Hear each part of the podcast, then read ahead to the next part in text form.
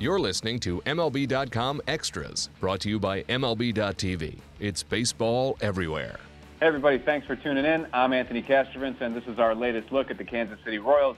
I'm joined by Jeffrey Flanagan. Jeffrey, it looked bad. Uh, that injury, Salvador Perez in the World Baseball Classic, kind of every team's worst nightmare, uh, especially when it's such a star-level player like Perez. But uh, sounds like they, they dodged a bullet. Um, sounds like a hyperextended uh, elbow on the collision, and the knee uh, is, which seemed to be the, the bigger concern. Yeah. Uh, the, the MRIs on that have been clean, so great news there for the Royals.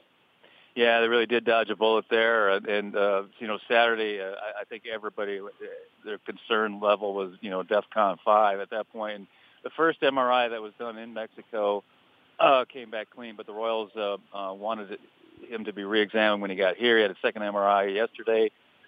Excuse me. I just talked to Sal Perez uh, this morning, and he said the second one was as good as the first. Now, as you mentioned, the bigger concern right now, the knee is fine. Uh, the swelling's almost gone uh, he hyper, hyperextended his left elbow on the same play, and that's going to keep him out.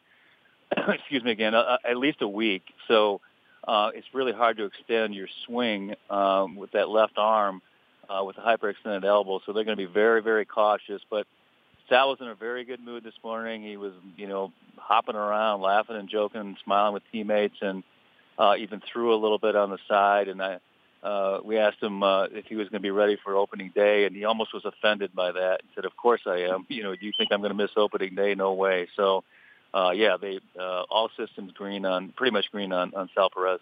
And no small irony there with it being Drew Butera, uh, the one who collided into it. It almost felt like the, the Seinfeld episode where uh, uh, George knocks out Bette Midler and the understudy uh, comes in. And this is this is more of a direct hit with the backup uh, running into the the starter. Uh, just one of the yeah, we, uh, obscurities of this tournament.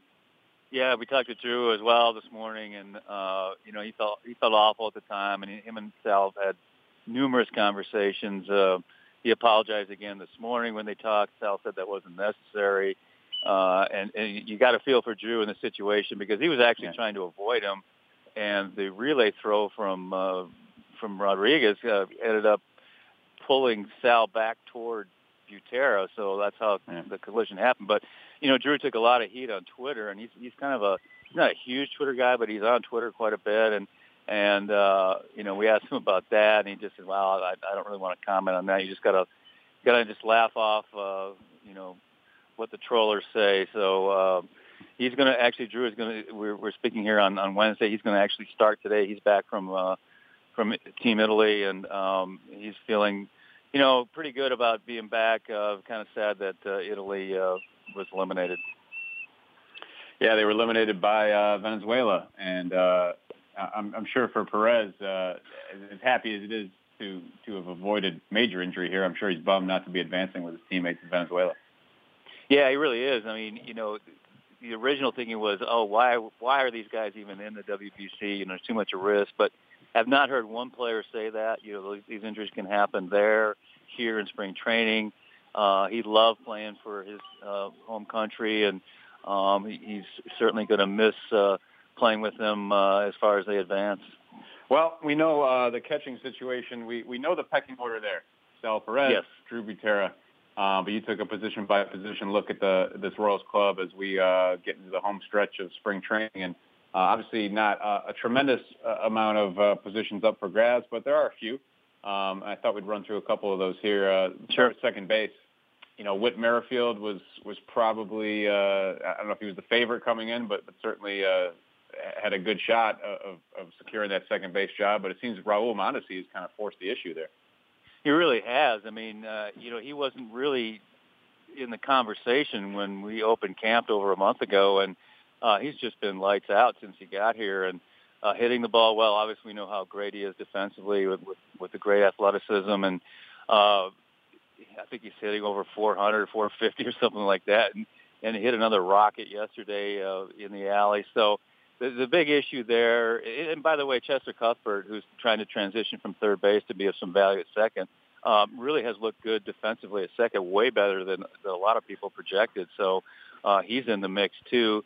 So I really think it comes down to Christian Colon, Whit Merrifield, and, and Raul. And And the problem, as you know, with Mondesi is the roster construction part of it is, you know, he has options left. Colon and Cuthbert don't.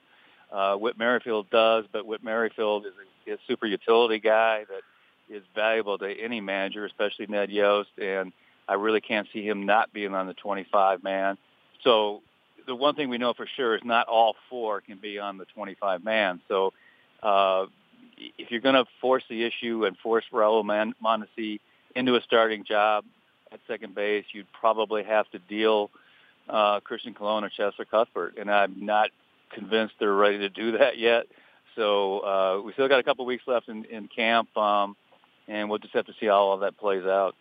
And in the outfield, we know the concoction. Uh, we know Alex Gordon, uh, Jorge Soler on the corners, and Lorenzo Cain in center field. But which man and which corner, I guess, is, is still somewhat of a question. Or, or what, what are the thoughts on uh, on so? I know Soler is off to a slow start offensively, but what are the thoughts on, on how the outfield will look?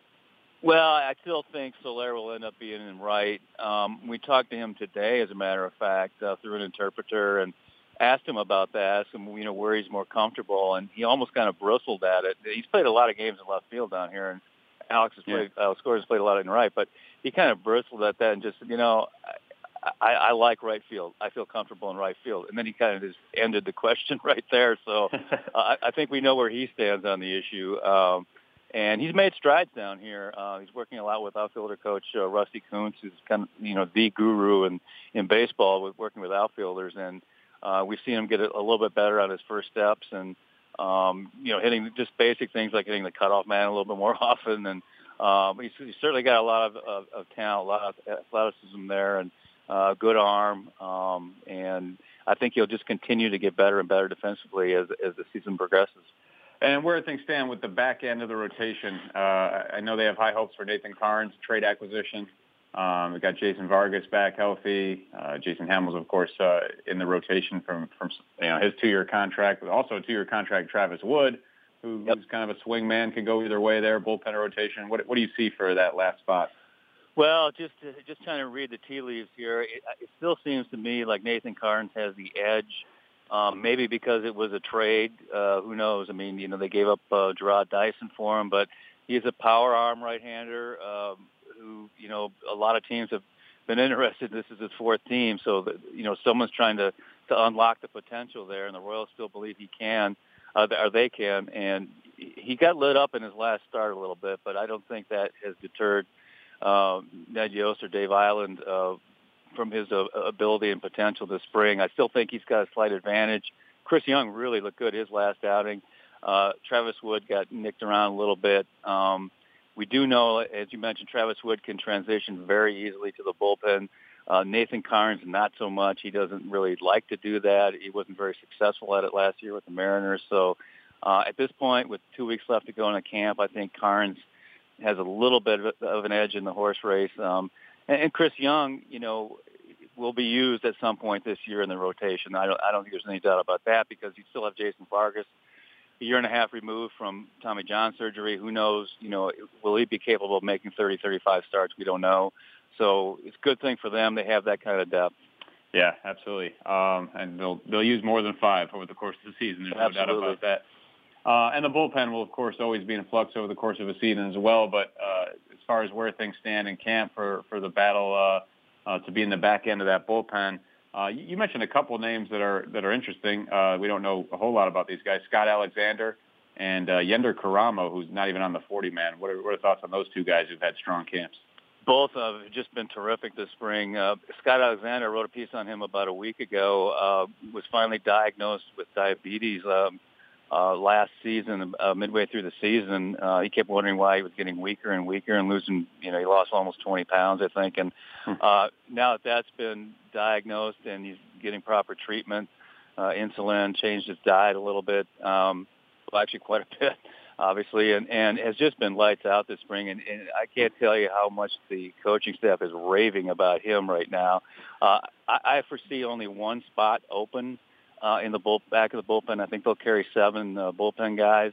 So you got one spot, and you've got you know all these reclamation projects still in camp, uh, and you have Scott Alexander. You also have Peter Moylan, signed a minor league deal. He's not on the 40, but they know exactly what he can do. He pitched 50 games for him last year with a 3.4 or something ERA. Um, and then you mentioned Yender Caramo, uh, who's a kid. He's 25. I think he led the Texas League in ERA last year. They're in love with him. Uh, he's, he's got a heavy sinker, not a strikeout guy, but throws strikes.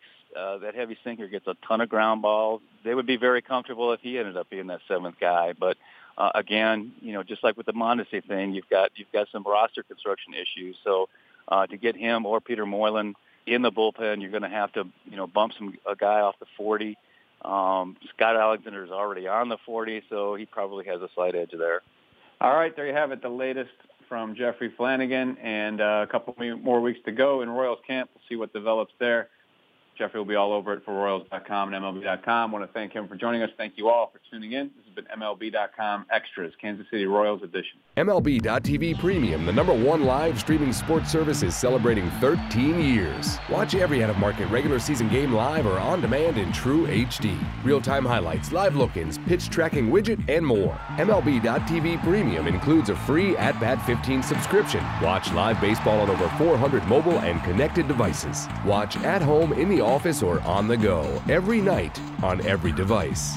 Blackout and other restrictions apply. Visit MLB.tv for details.